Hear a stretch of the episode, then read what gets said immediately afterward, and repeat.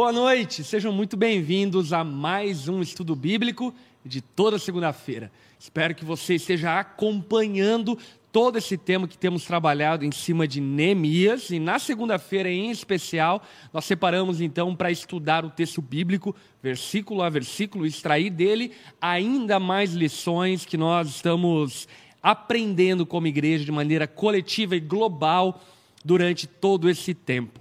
Até para você entender um pouco a dinâmica de como nós estudamos a palavra de Deus aqui na Onda Dura, como igreja global, basicamente se resume de que maneira? No culto, nós aplicamos o texto bíblico através da exposição da palavra de Deus. No estudo bíblico, nós aprofundamos o entendimento daquilo que foi pregado no culto. E no grupo pequeno, nós compartilhamos o texto bíblico, compartilhando experiências, vivências e aplicações práticas dentro da realidade de cada um no GP, tá bom? O GP é o nosso grupo pequeno. Só para você entender um pouco como funciona a dinâmica. Se você está nos acompanhando pela primeira vez, seja muito bem-vindo. Esse estudo bíblico acontece toda segunda-feira, 8 horas da noite, ao vivo. E depois, então, ele se transforma em um conteúdo arquivado aqui para você poder é, consumir em outros horários, em outros momentos, além também de virar podcast você poder aí ouvir ele durante teu trabalho, durante uma viagem, assim por diante. Eu não sei vocês, mas eu curto demais ouvir podcast quando estou viajando. Sempre é uma companhia muito boa.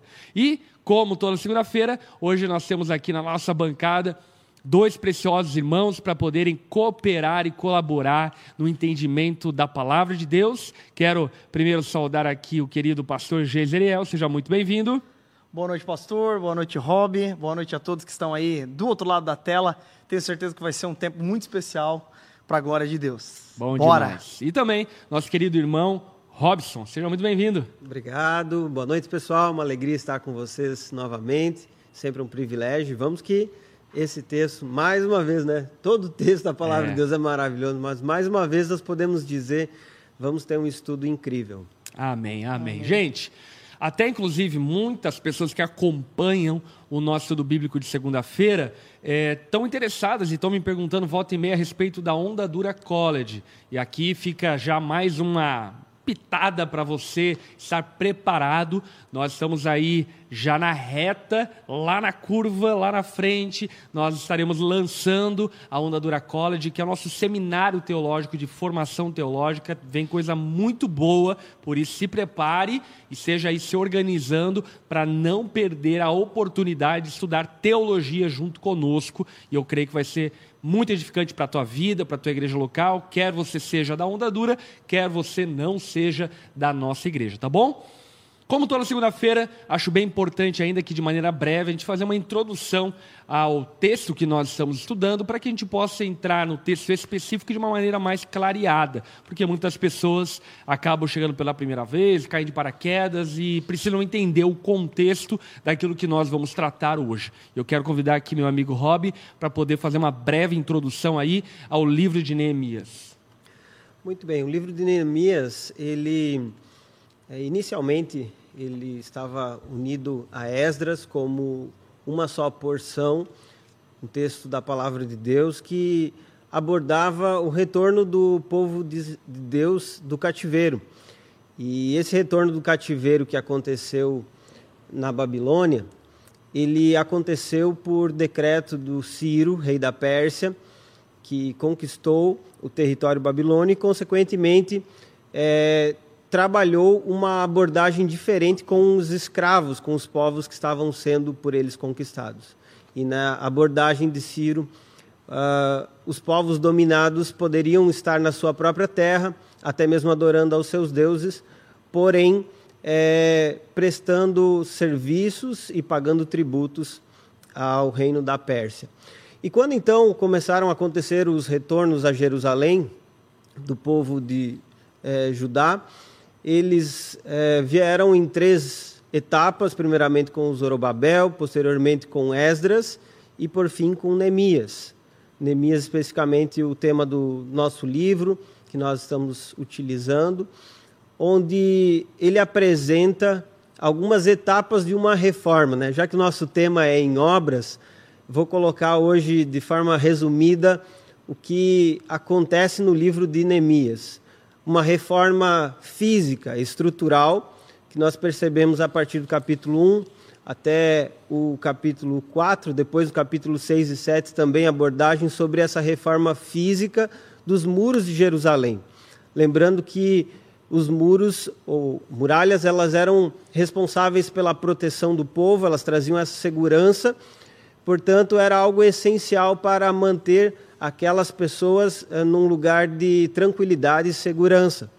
Além dessa reforma física, estrutural, que demandou muito esforço e que demonstrou a liderança de Neemias, aconteceu também uma reforma social e política.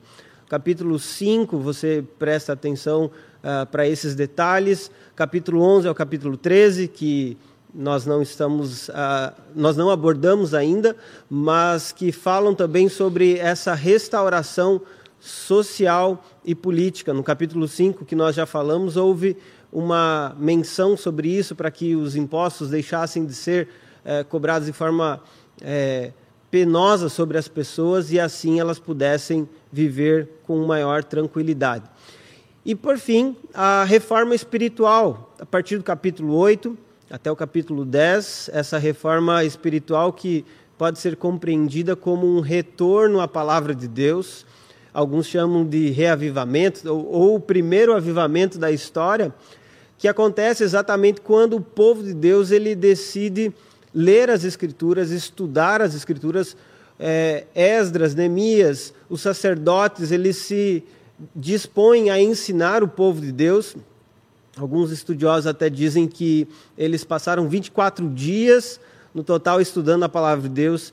Inicialmente houve um dia onde todas as pessoas participaram, depois é, um momento especial direcionado aos líderes do povo, possivelmente os chefes da família, ou seja, os homens, estavam ali conduzindo aquele momento com os sacerdotes e os levitas.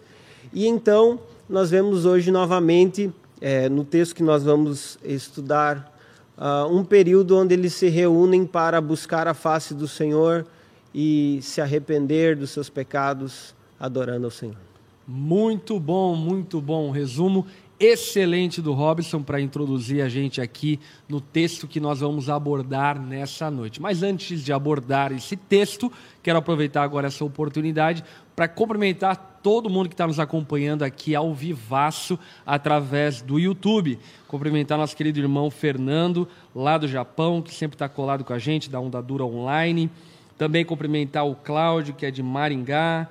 Galera de Recife, o Renato, é, também a Cat, querida, de Chicago, bom demais ter você aqui junto com a gente, Cat, Cabo Frio, enfim. Aliás, use dessa oportunidade para colocar ali no chat qual é a cidade que você está nos acompanhando e se você faz parte da nossa igreja, seja ela física ou através da Onda Dura Online, nós queremos te conhecer aqui no chat, tá bom, gente? É muito legal porque a gente vai interagindo aqui, ouvir a galera interagindo de Maringá, trocando ideia, de onde você é, enfim, e é muito legal nós vivermos essa comunidade virtual. Agora, vamos então para o texto bíblico de hoje. E até a partir da introdução do Rob, eu gostaria aqui de mencionar uma coisa que ontem, inclusive na introdução da pregação desse texto no culto, eu mencionei, que é a respeito desse casamento que Neemias traz de uma forma tão, eu acho, bonita entre a reforma física natural com um reavivamento espiritual, dando-nos a clareza e o entendimento de que o povo de Deus sempre foi feito de aspectos naturais e de aspectos espirituais.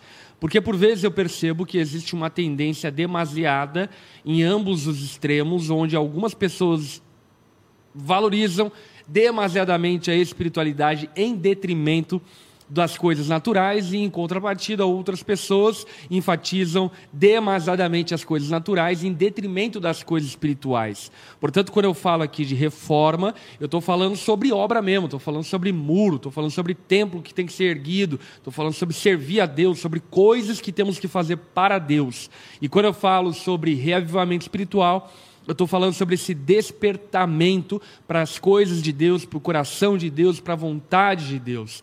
E esse reavivamento espiritual vem também com esse casamento, aí a gente pode novamente dar essa ênfase, é, de uma reforma que é proveniente do conhecimento da palavra de Deus, então uma reforma de atitude, de comportamento, uma reforma solo escritura, que é um encontro com a escritura de Deus e o poder que ela opera quando nós a praticamos, como também um despertamento eu diria até mesmo emocional do povo, um casamento emocional, um casamento de coração, de afeição em relação às coisas espirituais que o povo então vive.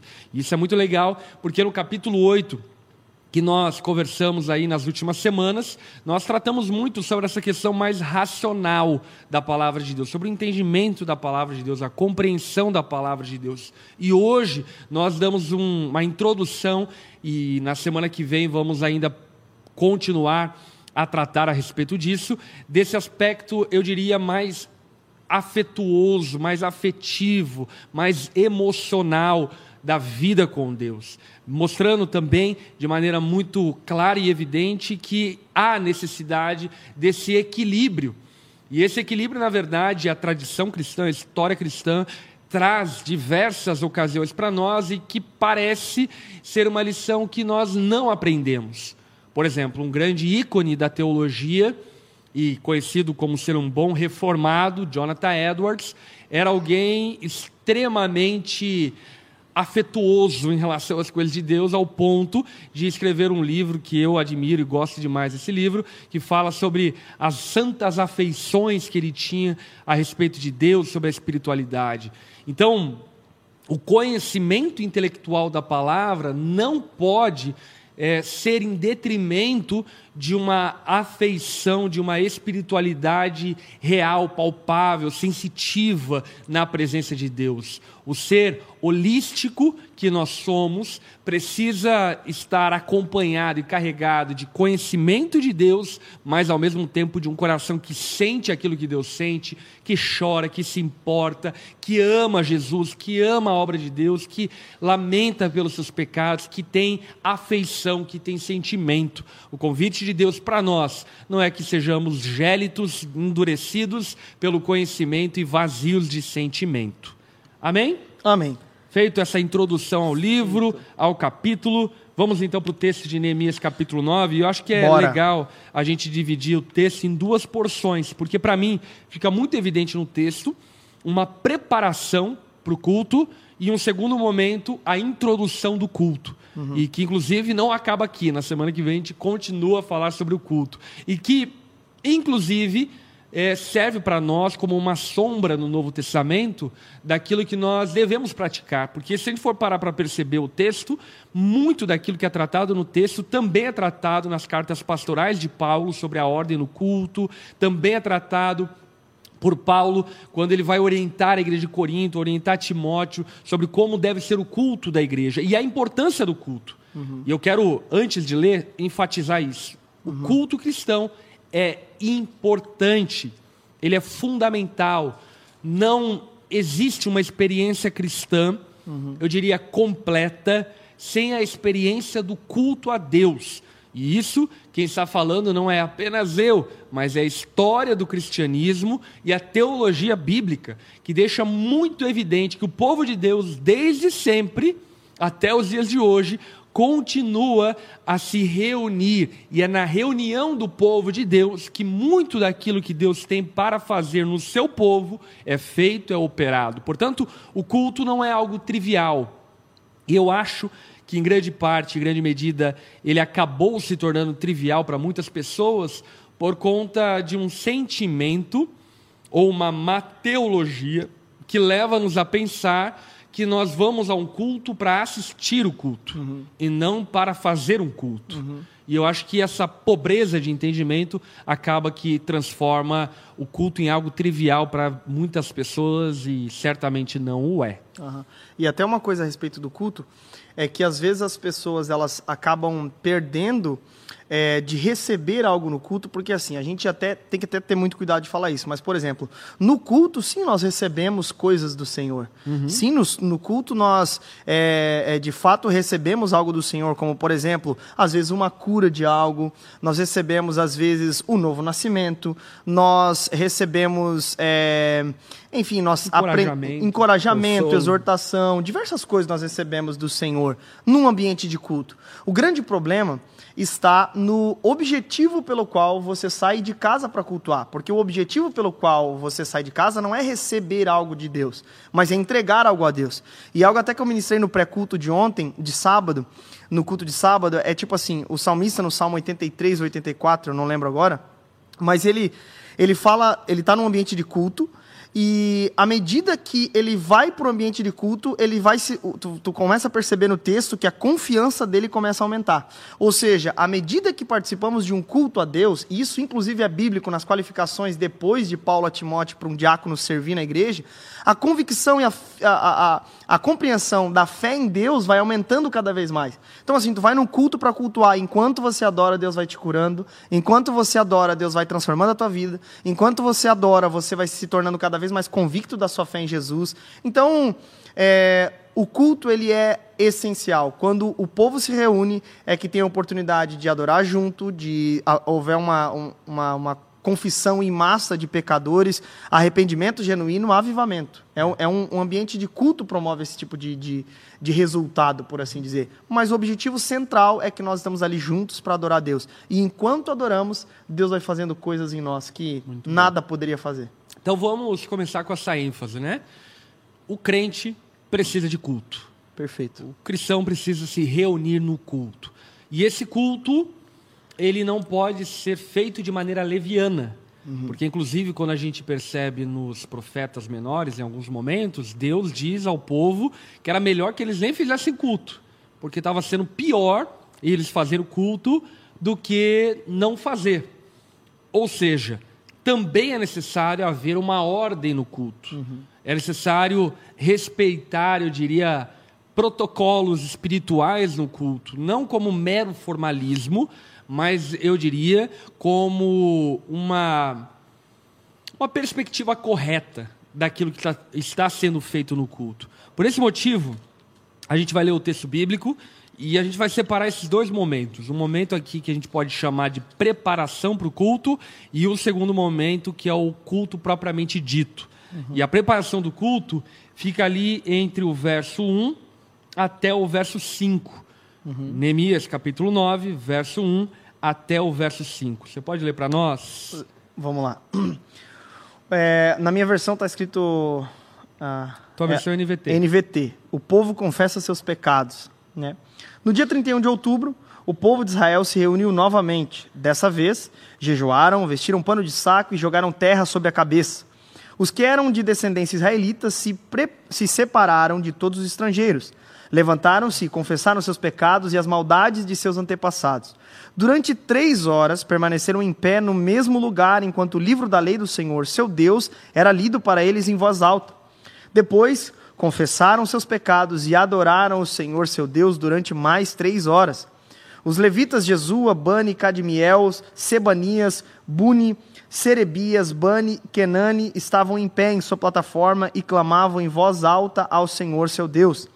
Então os levitas Jesua, Cadmiel, Bani, Hasba, Razabneias, Serebias, Odias, Sebanias e Petaías disseram ao povo: Levante-se e louvem o Senhor seu Deus, que vive desde sempre e para sempre. Em seguida, oraram.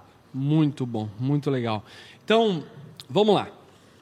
O texto, ele traz algumas advertências e até mesmo é importante também uma questão aqui um pouco cultural e que faz parte da lei mosaica e que não se aplica a nós enquanto cristãos do Novo Testamento, que é a questão de que eles estavam ali celebrando aquilo que até hoje é celebrado no judaísmo, que é o Yom Kippur, que é o dia da expiação dos pecados, o dia da remissão dos pecados, que era feito uma vez por ano, onde o sumo sacerdote entrava no Santo dos Santos, aspergia o sangue do cordeiro, o povo, naquele dia, vestia roupa de saco, jogava terra nas suas cabeças, se humilhavam e confessavam seus pecados como uma prática regular de dramatização de confissão de pecados. Então, é, esse aspecto, obviamente, faz parte da tradição judaica e não se aplica a uma realidade agora neotestamentária.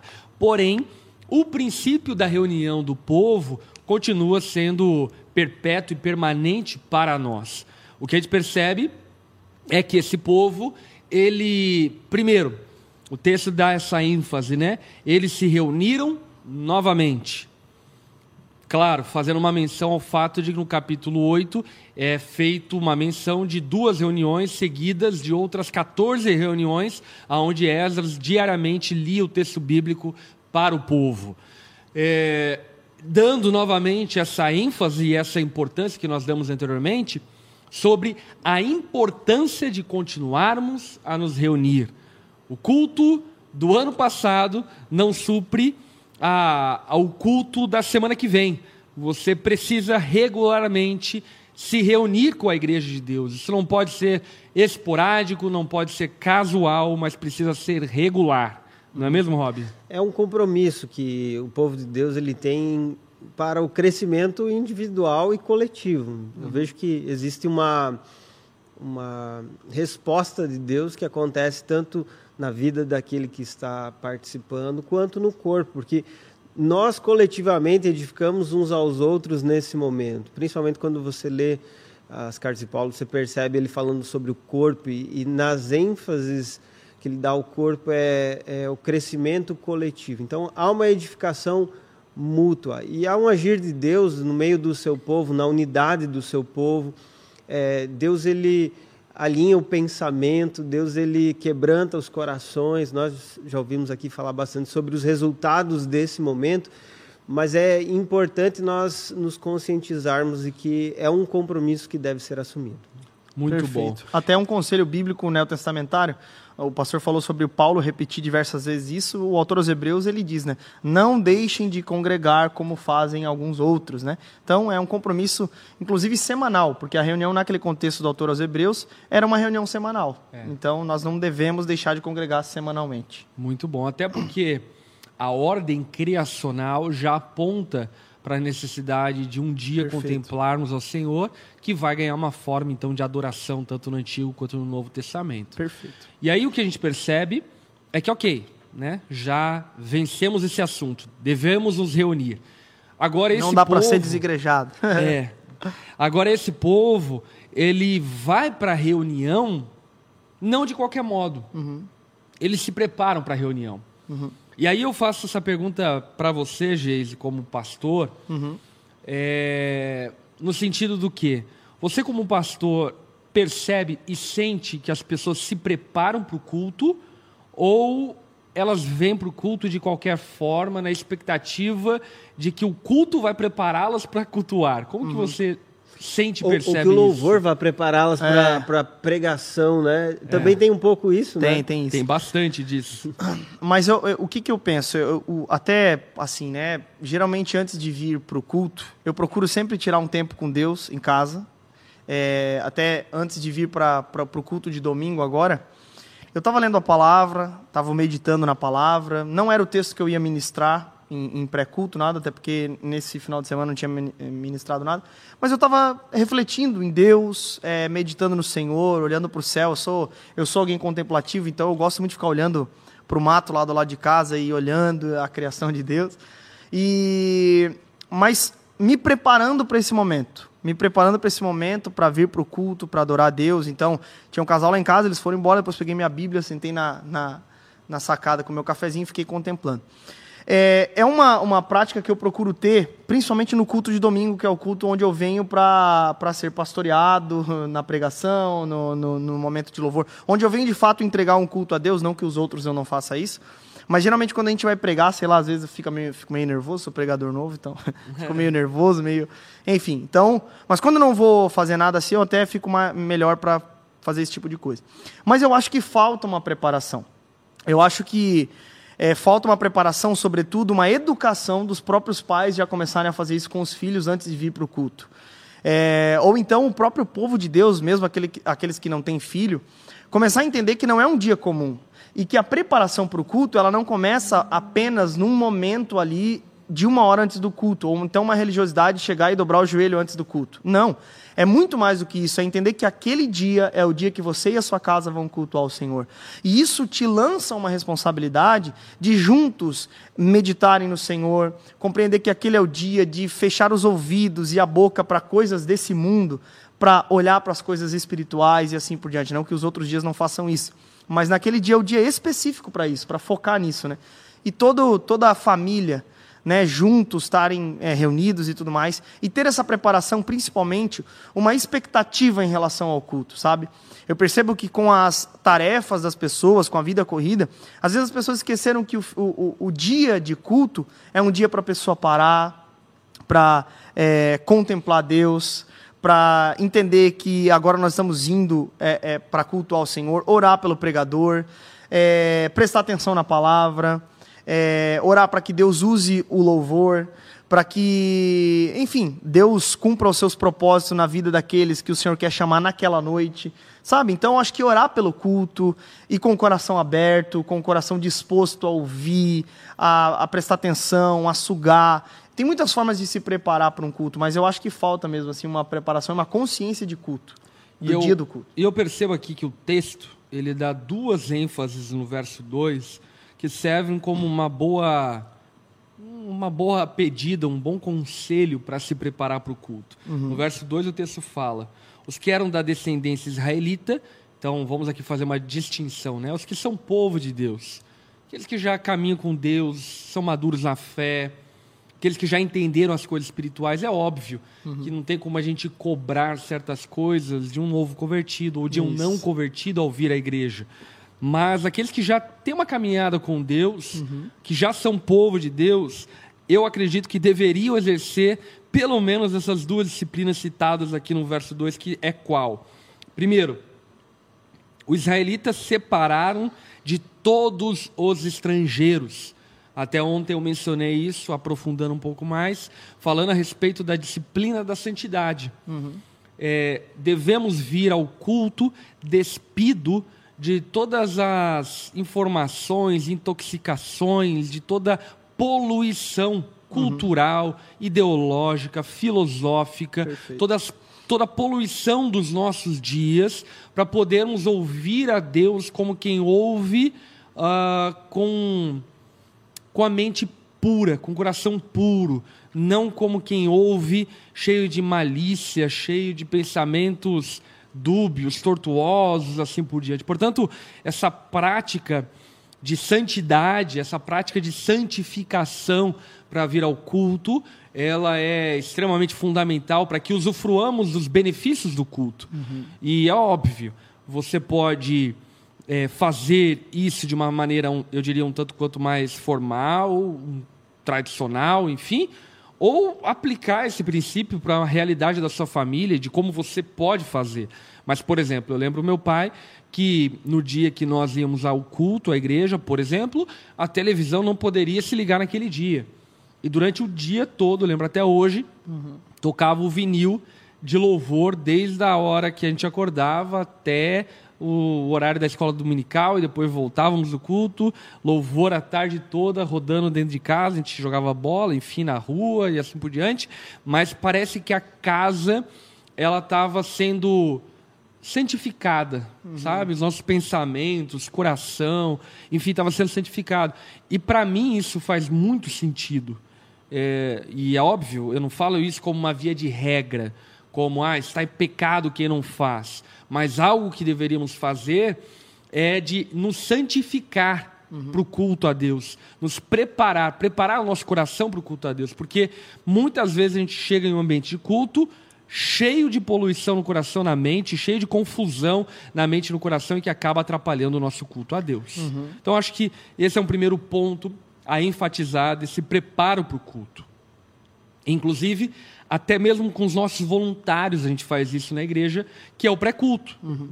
O pré-culto nada mais é do que um momento de santificação dos nossos voluntários para que a gente coloque os nossos olhos em Deus ao saber que nós vamos fazer o que vamos fazer para Deus. Uhum. O pré-culto, para quem não é do nosso contexto, nada mais é do que um momento que nós temos cerca de uma hora antes do culto, com todo o nosso time de voluntários, ministros de adoração, galera da recepção, do estacionamento, das crianças, dos pré-adolescentes, enfim, todo mundo que vai servir no culto participa desse momento, onde nós ministramos a palavra de Deus de maneira muito breve, temos um tempo de oração e um tempo de nós conectarmos nosso coração a Deus e não ficarmos tão atrapalhados ao entrarmos nesse momento de serviço a Deus, de culto a Deus, mas já entrarmos com o coração conectado àquilo que vamos fazer. Então, fica aqui inclusive uma dica para pessoas, enfim, que vivem em outros contextos de igreja. Uhum. Uma segunda coisa que o texto menciona, e que eu também acho de extrema valia e importância, é a confissão de pecados. Uhum. O quão é importante, Rob, na tua opinião, chegarmos em um ambiente de culto a Deus com as mãos limpas e com os pés limpos, usando a figura de Jesus, né? É essencial, né? É essencial para nós prestarmos o culto a Deus. Então, a confissão de pecados, ela é, está relacionada a percepção da nossa pecaminosidade, a percepção daquilo que nós estamos é, fazendo de forma desagradável diante dos olhos do Senhor. E quando nós é, investimos um tempo para refletirmos, nós vamos perceber que somos pecadores. Uhum. É uma das maiores dificuldades do ser humano é reconhecer o quão pecador ele é. É podemos tomar como exemplo em muitos momentos da relação conjugal, onde o marido não quer confessar para a esposa o seu erro, não quer reconhecer, não quer dar o braço a torcer. A esposa está dizendo: Olha, amor, você está errado nisso. Ele, não, eu estou certo. Ou vice-versa, né? Lá em casa não acontece desse jeito, mas. Brincadeira. Minha esposa não está assistindo hoje, ela está na reunião de supervisora. Ah, então tá, então. Aí pronto, né? Tá tudo certo. Mas essa confissão é um reconhecimento que nós dependemos do perdão de Deus. Uhum. É aquele baixar a guarda. É, eu, eu gosto de relacionar isso à ceia, que muitas vezes as pessoas pensam assim: eu posso participar da ceia se eu estou perfeito, é, se eu não pequei, ou seja, não roubei, não matei, não menti, e relaciona alguns pecados o participar ou não da ceia. Quando na verdade o cristão ele precisa avaliar tudo desde as suas motivações, motivações que podem estar sendo idólatras, é, motivações que podem estar longe de Deus. Enfim, essa avaliação do coração ela é essencial. E ontem, enquanto o pastor Lipão pregava, eu até lembrei que é, é um costume em muitas tradições ter na liturgia do culto um momento de confissão de pecados. E, enfim, nós não, não estabelecemos isso como uma regra e entendemos que não deve ser algo Rígido. imposto de, com essa rigidez.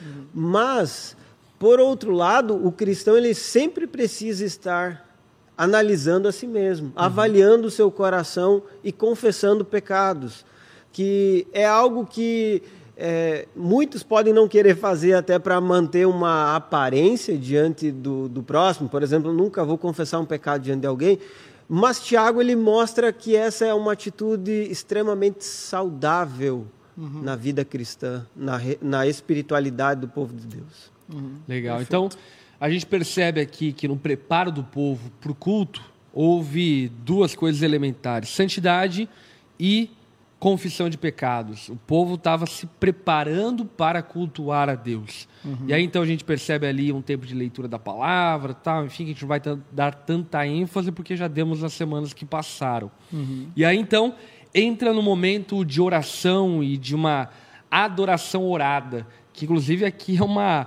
uma, uma aula de teologia própria, né? Perfeito, né? Enfim, é, dá ênfase acerca de quem Deus é que demonstram de maneira muito evidente o quanto o povo estava crescendo em entendimento e conhecimento do Senhor na sua adoração. Uhum.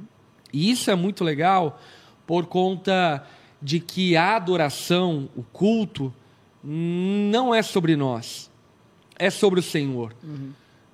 O culto ele tem benefícios profundos na nossa vida.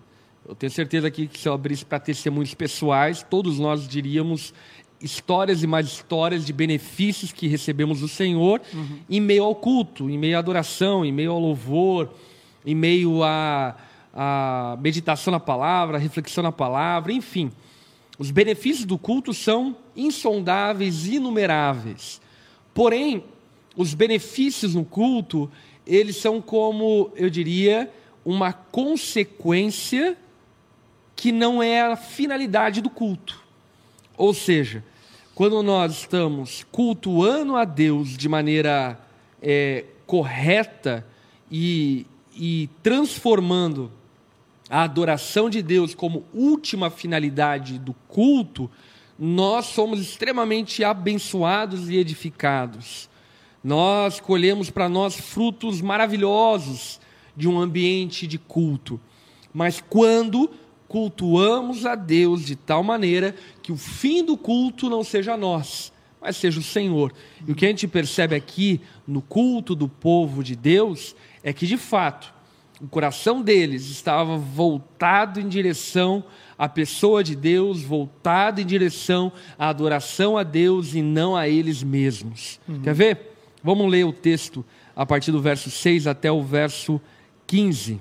Uhum é, somente tu és o Senhor. Fizeste o, fizeste o céu e os céus além do céu, e todas as estrelas. Fizeste a terra, os mares e tudo que neles há.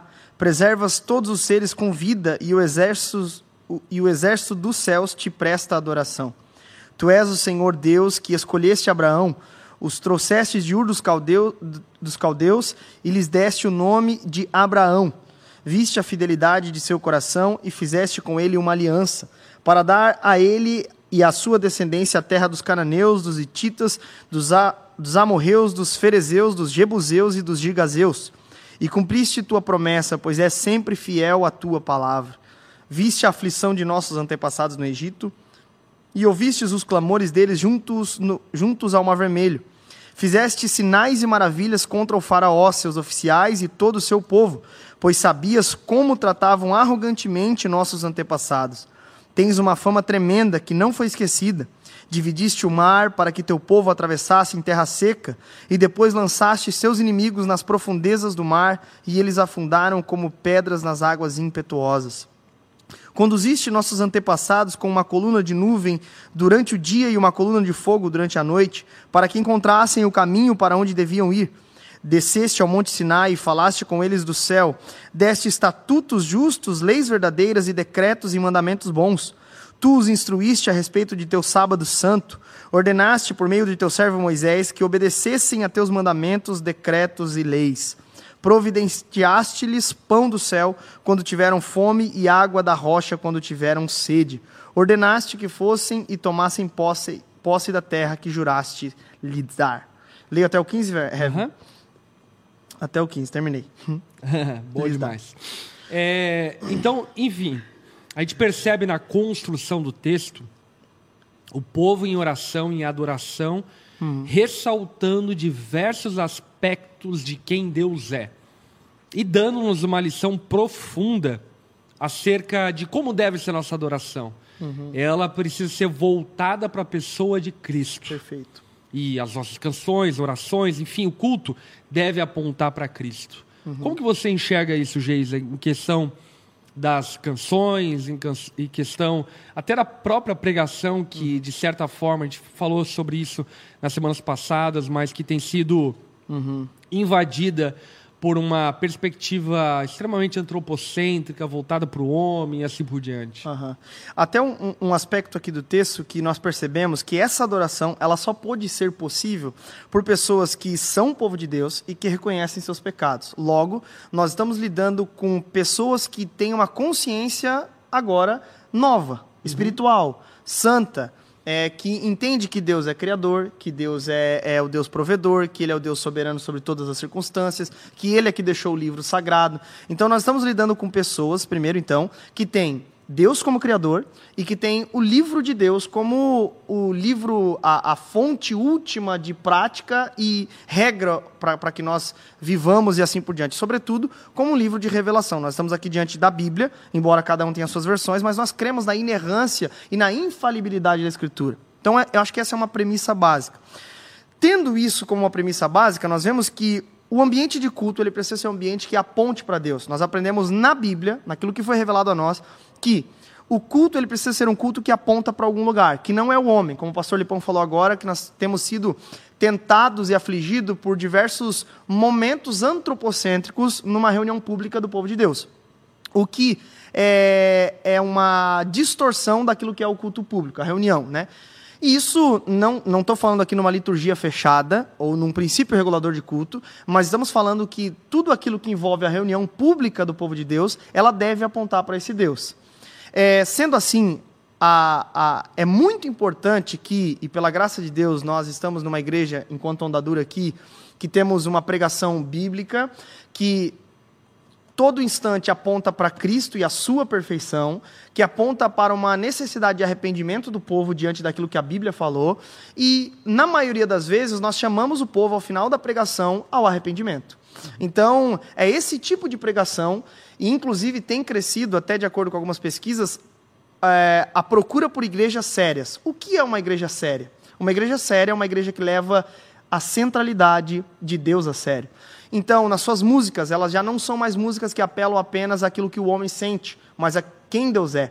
Nós vemos aqui ó, que tem coisas que são apontadas para o homem, mas toda adoração é tu é bom, tu conduziu o povo, tu é maravilhoso, tu criaste todas as coisas. Então é muito mais a, o povo apontando para Deus do que ao contrário. E eu percebo que é, é para o homem moderno é muito melhor que aponte para ele.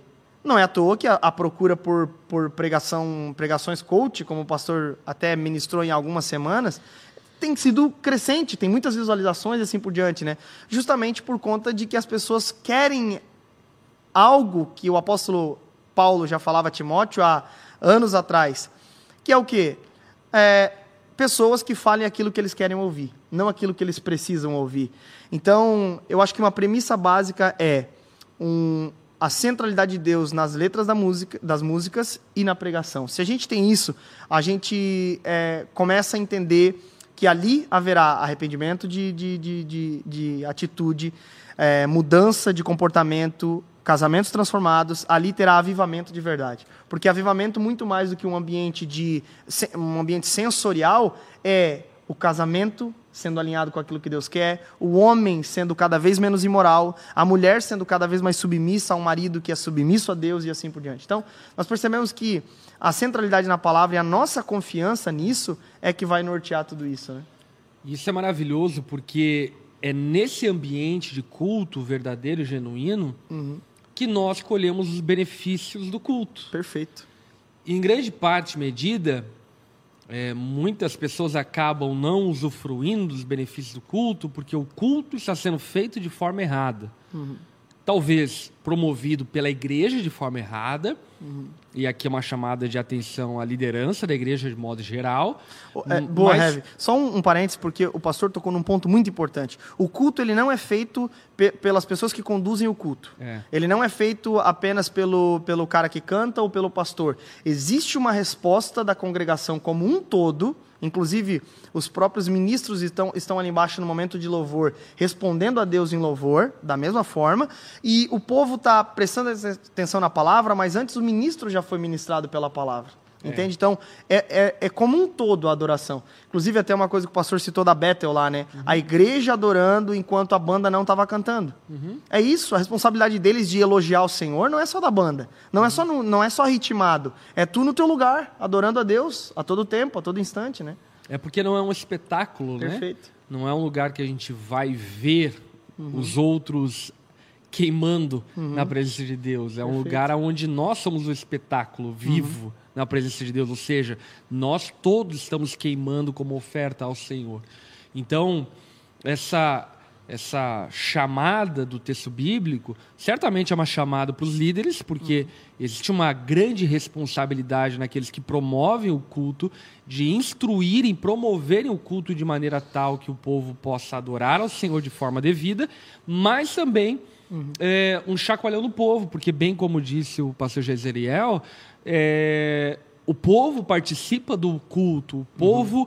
promove o culto, o povo cultua Deus. Portanto, não é suficiente que a liderança da igreja cumpra os protocolos necessários para que o culto seja um culto cristocêntrico, bíblico, um culto espiritualmente saudável, mas também é necessário que o povo esteja preparado para o culto e não fique em um ambiente de culto disperso da adoração ao Senhor, do serviço ao Senhor, mas antes, como falamos anteriormente, chegue para o culto preparado, com pecados confessados, com o coração alinhado, com a mente santificada, e nesse momento do culto não queira nada mais e nada menos do que olhar para Deus e conhecer a Deus, porque na medida em que contemplamos ao Senhor face a face, com o rosto descoberto, é que nós somos transformados de glória em glória, como já diria o querido apóstolo Paulo. Portanto, os benefícios do culto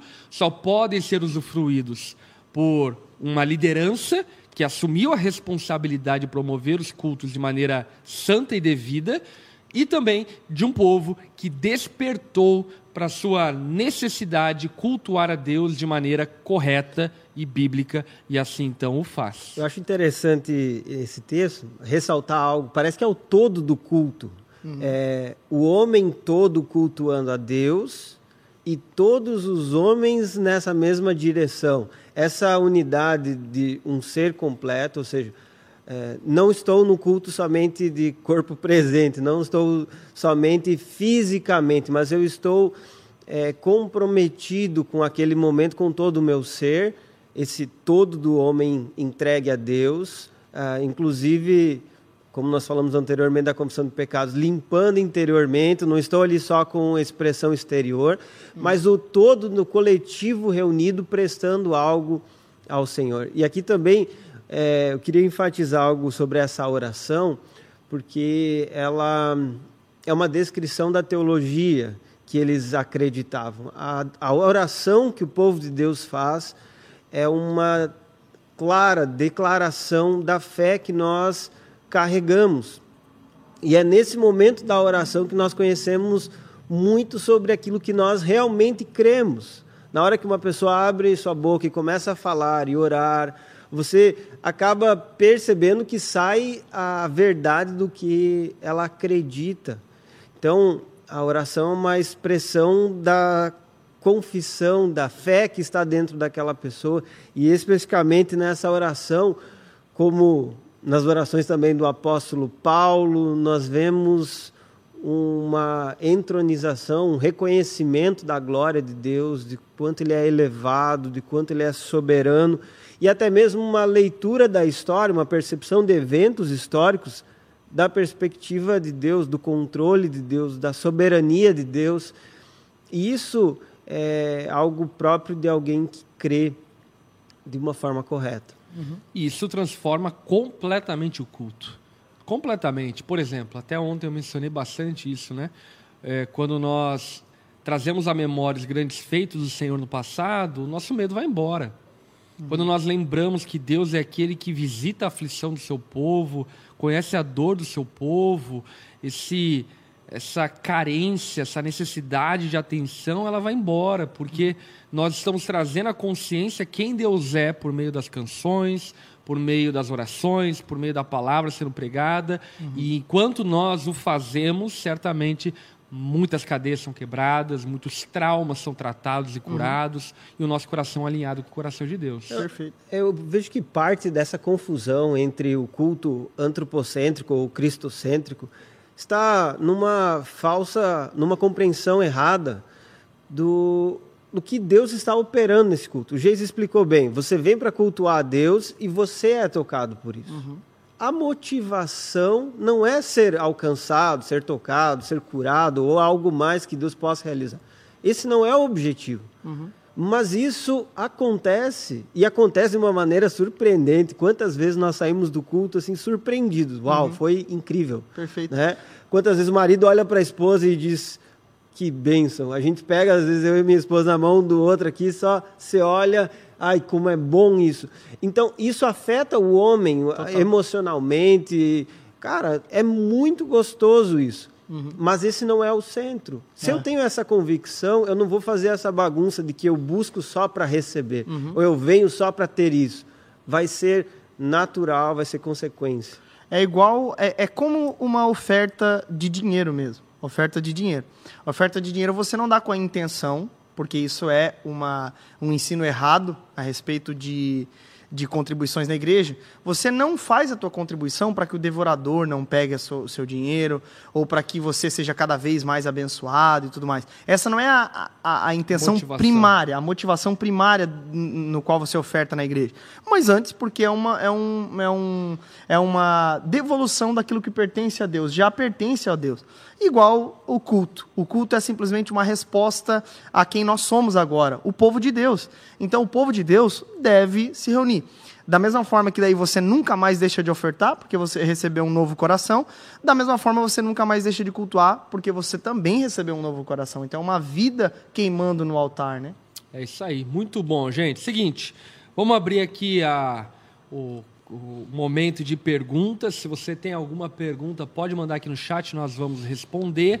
A gente já vai finalizar aqui ah, nossas reflexões acerca do texto bíblico, de, acerca desse assunto, e depois então entramos aí nas perguntas e responderemos na medida do possível, ok? Uhum. Vamos lá, considerações finais, Rob. Olha, eu acredito que desse texto aqui algo que emerge é que essa adoração ela precisa ser fruto de uma entrega plena ao Senhor. Deus nos quer inteiros na Sua uhum. presença, Deus nos quer inteiros na entrega a Ele, no culto a Ele, numa vida é, diante dele. É o Corandel, né? A gente falou aí esses uhum. dias sobre isso, e enfim, é, a vida diante de Deus é o que Ele espera de nós, uma é. entrega completa.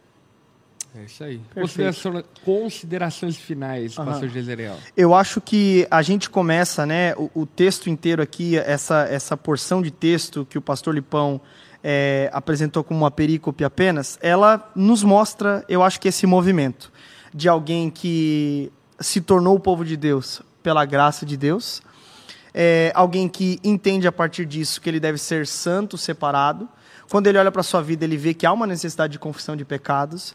Ele vem para o culto numa consciência disso, de que ele é povo de Deus, de que ele precisa confessar o pecado. E aqui, eu, gosto da, da, eu gostei do termo que o pastor Lipão é, falou no início, que é a respeito da teologia própria.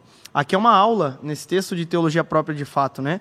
Ele fala a respeito é, de que ele é criador, ele fala que ele é Senhor. Senhor, ele fala a respeito dos decretos eternos de Deus sobre os seus descendentes, ele fala a respeito chamado do chamado eficaz, ele fala a respeito é, da palavra de Deus inspirada, de que Deus deixa um livro como revelação, ele fala sobre o Deus ser um Deus provedor ao seu povo, e tudo isso aumenta a nossa confiança em Deus. Por isso que eu digo que os cultos, ele, por mais que você não venha com essa intenção, você sai beneficiado, porque a tua confiança em Deus aumenta. E qual é o melhor presente que a gente pode ter senão o aumento da fé em Deus, a convicção maior de Jesus, enfim.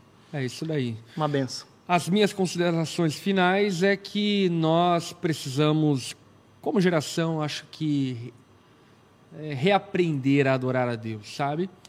Não entrarmos em um formalismo, um tradicionalismo vazio de piedade, de fé, de paixão, de amor por Jesus, mas ao mesmo tempo não banalizarmos aquilo que é santo, aquilo que foi nos legado à custa de muito suor e sangue uhum. é, que nos foi entregue. Então, acho que nós precisamos, de alguma forma, reaprender a adorar o Senhor de forma devida, uhum. para que colhamos os benefícios dessa adoração e que a igreja possa viver sob essa perspectiva perpétua de um povo avivado, cheio de vida, cheio de paixão por Jesus, que é isso que o culto deve produzir. Perfeito. Um sentimento de alegria.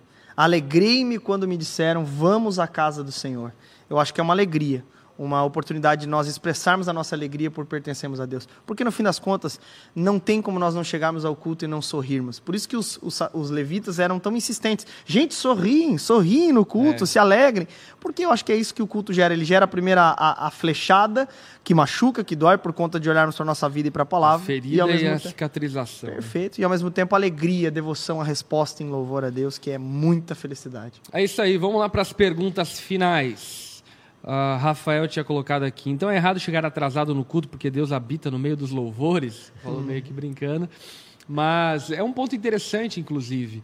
É óbvio que não é pecado chegar atrasado no culto e você vai ser condenado por chegar atrasado no culto. Mas eu diria que, como sendo, digamos assim, o ponto mais alto da nossa semana enquanto povo de Deus, deveria ser algo tão esperado que quase que impossivelmente levaria-nos a chegar atrasado, porque, de certa maneira, o chegar atrasado denota uma falta de prioridade em relação ao culto. Então, obviamente, eu não cerceio e nem condeno quem porventura chegou atrasado, quero crer que são motivos lícitos e que, enfim, não tiveram como ser evitados. Agora, é, eu acredito que aqueles que vivem essa prática regular é porque de alguma forma precisam reavaliar a maneira como tem encarado o culto e como tem encarado esse dia de culto ao Senhor. Portanto, é, eu acho que essa prática repetida aponta para uma falta de zelo que deveria existir em relação ao culto ao Senhor. É, vamos lá, outra pergunta. Como podemos entender aqueles cultos em que o Espírito Santo é livre e não há nenhum planejamento ou preparo? É.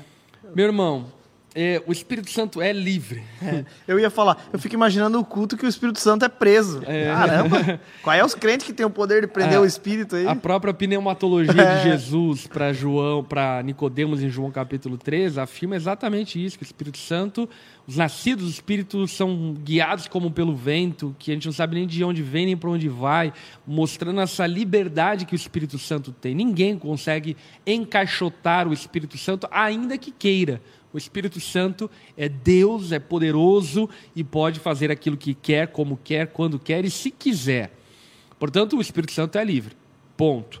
Agora, eu certamente penso que por vezes uma rigidez litúrgica ela pode gerar nas pessoas uma preocupação maior com a liturgia do que com o propósito do culto.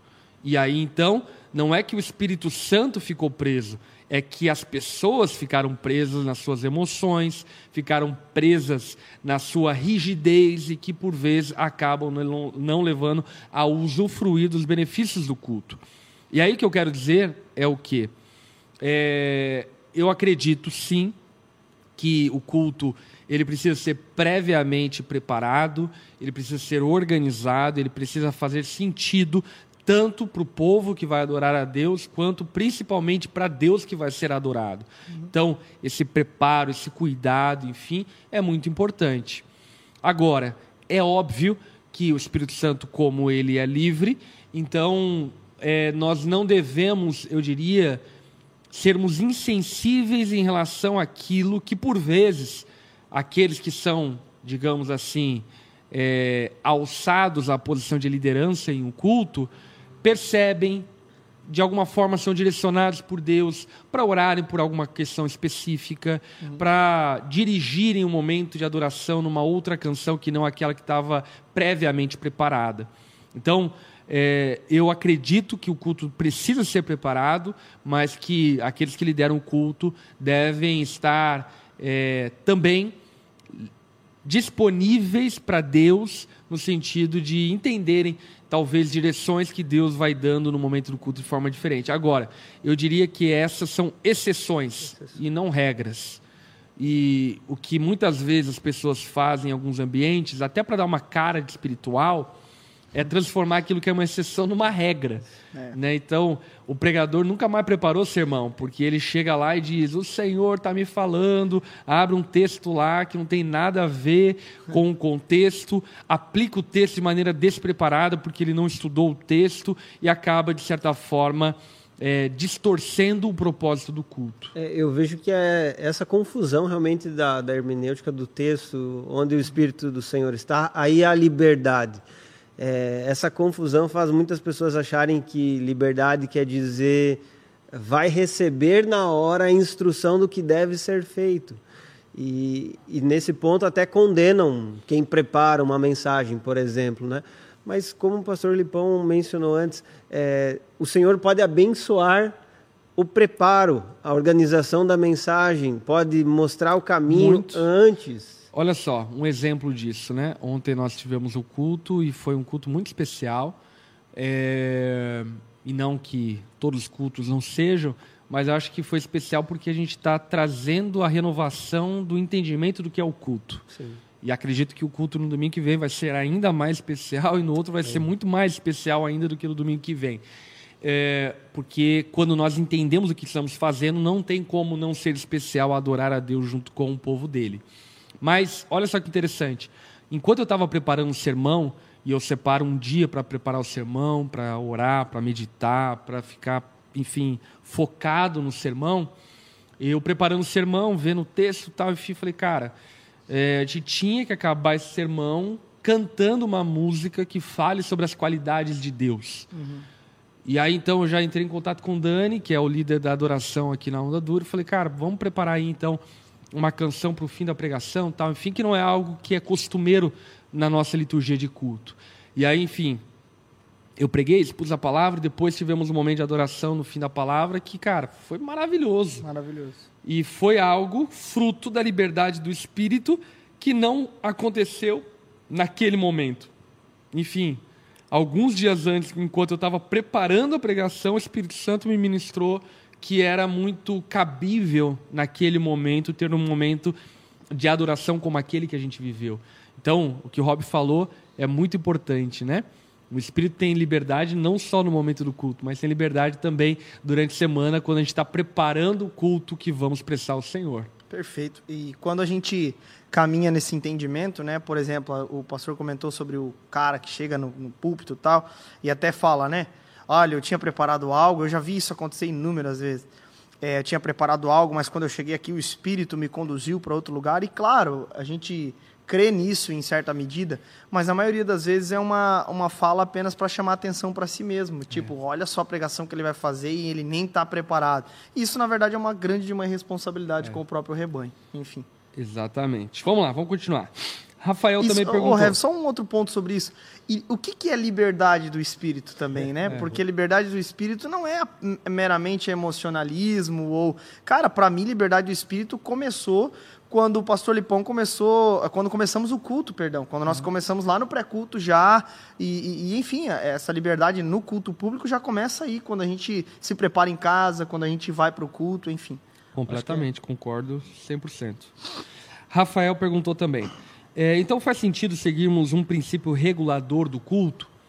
Eu, particularmente, não abraço a ideia de um princípio regulador de culto fechado. Eu acho que o princípio regulador de culto, inclusive que grande parte das igrejas reformadas abraçam, serve sim como uma referência e como princípios que podemos observar no culto cristão, porém, eu não consigo enxergar uma doutrina bíblica fechada e final de como deve ser o culto ipsilipsili, né? Deve ser dessa forma, e se não for dessa forma, Deus não aceita a nossa adoração. Não consigo enxergar dessa forma em nenhum texto bíblico. Porém, é, os princípios reguladores do culto que grande parte dos reformados abraçam e adotam servem sim como uma inspiração, uma referência de como devemos organizar o culto.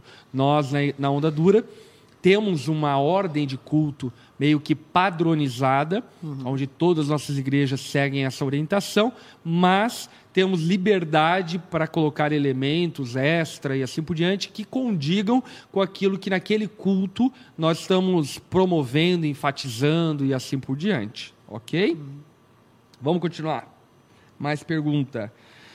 Pastor Lipão, você acha que precisamos vivenciar um novo protestantismo? Não, não acho. Eu acho que precisamos da mesma velha escritura, da mesma velha reforma. A gente precisa é, simplesmente vivermos aquilo que já sabemos. Eu digo isso porque, por vezes, pessoas que pensam que a gente precisa de uma nova reforma, tal, têm uma mente revolucionária. E a minha mente é extremamente conservadora nesse aspecto. Eu não acho que nós precisamos de uma revolução, não acho que os pastores igrejas precisam ser queimadas, as placas precisam cair, os templos precisam serem destruídos e reerguidos. Não penso dessa forma. O que eu penso é que nós precisamos honrar aquilo que nós dizemos crer, praticar aquilo que dizemos crer e revisitar a história, inclusive protestante, que nos dá lições de sobra sobre como deveríamos conduzir tanto a nossa vida é, privada, pessoal, quanto também a vida coletiva do povo de Deus da Igreja de Cristo. É, e o que foi a reforma protestante, né? Se não uma volta à Escritura. É. Então não é o, o, termo reforma protestante, não é, talvez não é o correto de acontecer é. hoje. Reforma Aconteceu protestante foi... não foi uma ampliação do texto bíblico, é, né? foi, um, foi retorno, um retorno perfeito, ao texto bíblico. Perfeito, é um retorno. Aliás, capítulo 9 de Neemias aconteceu no dia 31 de outubro. Aí, ó. tu acha que Martim Lutero dia foi... da reforma consideração. Eu, isso que eu ia dizer. Será que o Lutero, ele não, não usou esse dia, depois de ter lido Neemias? Muito bom. É, mas é legal até essa fala do Geise, porque muitos irmãos que de alguma forma estão tendo contato com a teologia reformada, assim por diante, interpretam a reforma protestante de uma maneira extremamente equivocada, como sendo um próximo capítulo da Bíblia, como sendo um próximo livro da Bíblia, as Institutas de Calvino como sendo uma, um texto inspirado pelo Senhor. Atos e não 29. É. Atos 29. E, e não é, definitivamente não é. Obviamente que os ícones da reforma protestante são maravilhosos no que diz respeito a justamente nos levar a voltar para o texto bíblico mas não devemos interpretá-los como sendo apóstolos fora de tempo, como sendo pessoas que trouxeram um ensino que não havíamos recebido já do colégio apostólico, do, do, do próprio Cristo nos evangelhos ou dos profetas do Antigo Testamento. Não, não devemos interpretar dessa forma. Então, tome esse devido cuidado para que você não esteja sacramentando aquilo que não é sacro, aquilo que Deus mesmo não estabeleceu como sendo palavra dele. Até porque quando isso é feito, é, geralmente ele leva a pessoa a um outro erro. Ele, ela acaba endeusando a, a teologia que foi escrita, defendida na Reforma, e esquece de perceber os erros que aconteceram nesse período também da história da igreja. Perfeito. E nessa concepção, muitas vezes a pessoa adota como que uma ideologia, abraça é, essa reforma como se fosse a perfeição e, de uma forma equivocada, deixa de perceber também os equívocos, os erros que aconteceram naquela época. Sabe como é a leitura sociológica e psicológica disso?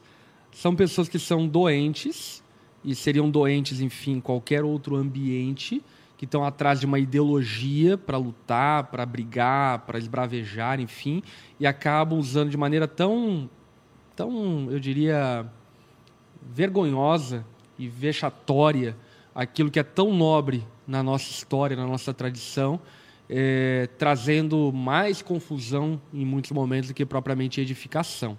Dividindo, né? É, mas fica aí para outro momento. É, vamos lá para a última pergunta. Pastor, é correto pensar que a ministração da palavra é mais importante que o louvor?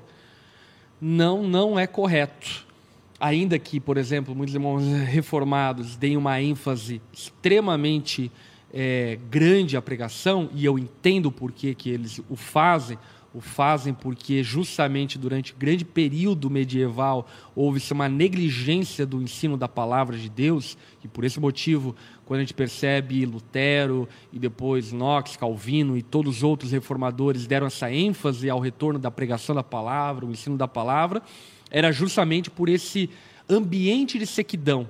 Mas o que a gente percebe, inclusive no texto de, de Neemias, que é muito bacana, é que a adoração cantada, a oração, é uma reação ao ensino da palavra. Ou seja, nós ensinamos a palavra e aí então praticamos a palavra adorando e orando. Inclusive é muito interessante aqui o verso 3, porque ele dá uma noção de equilíbrio muito interessante. Olha só. Durante três horas permaneceram em pé no mesmo lugar enquanto o livro da lei do Senhor, seu Deus, era lido para eles em voz alta. Depois, confessaram seus pecados e adoraram. E aí estavam em pé na plataforma e clamavam em alta voz ao Senhor. Mais três horas. Ou seja, aqui ó. Depois confessaram seus pecados e adoraram o Senhor, seu Deus, durante mais três horas. Ou seja, três horas de exposição da palavra, três horas de adoração. Qual é o mais importante? São complementares. A adoração e a pregação são complementares do culto ao Senhor e nenhum dos dois deve ter um protagonismo em detrimento do outro. É óbvio que um ambiente de escassez de pregação da palavra, a adoração vai ser equivocada. Mas, ao mesmo tempo, em um ambiente onde não há espaço para adoração, a pregação acaba se tornando um ídolo e gerando malefícios no povo de Deus terríveis, porque existe a ausência da prática daquilo que aprendemos através da palavra de Deus. Fechou? Aqui, tem mais uma pergunta, a gente fecha aqui. É, caberia um culto começando com a palavra e depois o louvor? Então, é muito relativo isso. É relativo à maturidade da igreja, é relativo a até mesmo o, o dia da semana em que o culto é feito. Uh, é um dia que as pessoas estão vindo do trabalho, é um dia de descanso, é tipo domingo. Opa, uhum. bati já a terceira vez aqui. Uhum. É um domingo, é uma quarta-feira, é, que dia da semana. Enfim, tem várias variáveis que nos fazem, inclusive, quando nós organizamos a ordem do culto, pensar e refletir sobre qual é a melhor maneira de conduzirmos o culto ao Senhor naquele dia em específico. Então, é muito relativo. Eu, particularmente, gosto muito é, de cultos como nós tivemos ontem.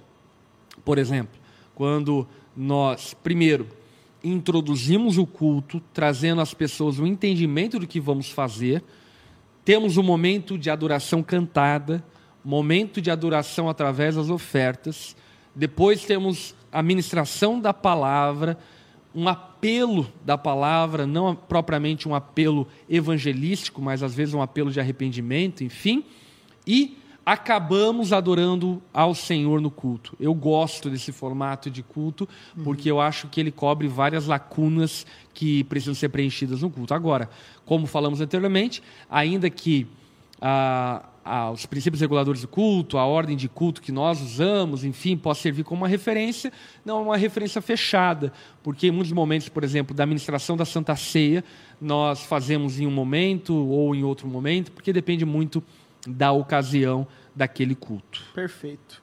Se fôssemos a risca de Neemias, seria seis horas de culto. É. Você está preparado para seis horas de culto longe tua, da tua timeline? é isso aí, meu povo. Bom demais estar junto com vocês. Quero lembrar que esse programa fica salvo para você depois assistir, encaminhar para os seus amigos. Quero te convidar também a compartilhar nas suas redes sociais aquilo que Deus falou com você durante o estudo bíblico. Então, bata um print aí e coloque lá nas tuas redes sociais para que a gente possa saber. Marca a gente também, porque de alguma forma é legal saber o quanto isso tem impactado quem tem nos acompanhado. Tá bom, gente? Na semana que vem estaremos aqui de novo, segunda-feira às 8 horas da noite. Esperamos vocês novamente. Tenham uma semana abençoada no nome de Jesus. Tchau, e gente. Até a próxima. Tchau, tchau, gente. Deus abençoe. Valeu, tchau, tchau.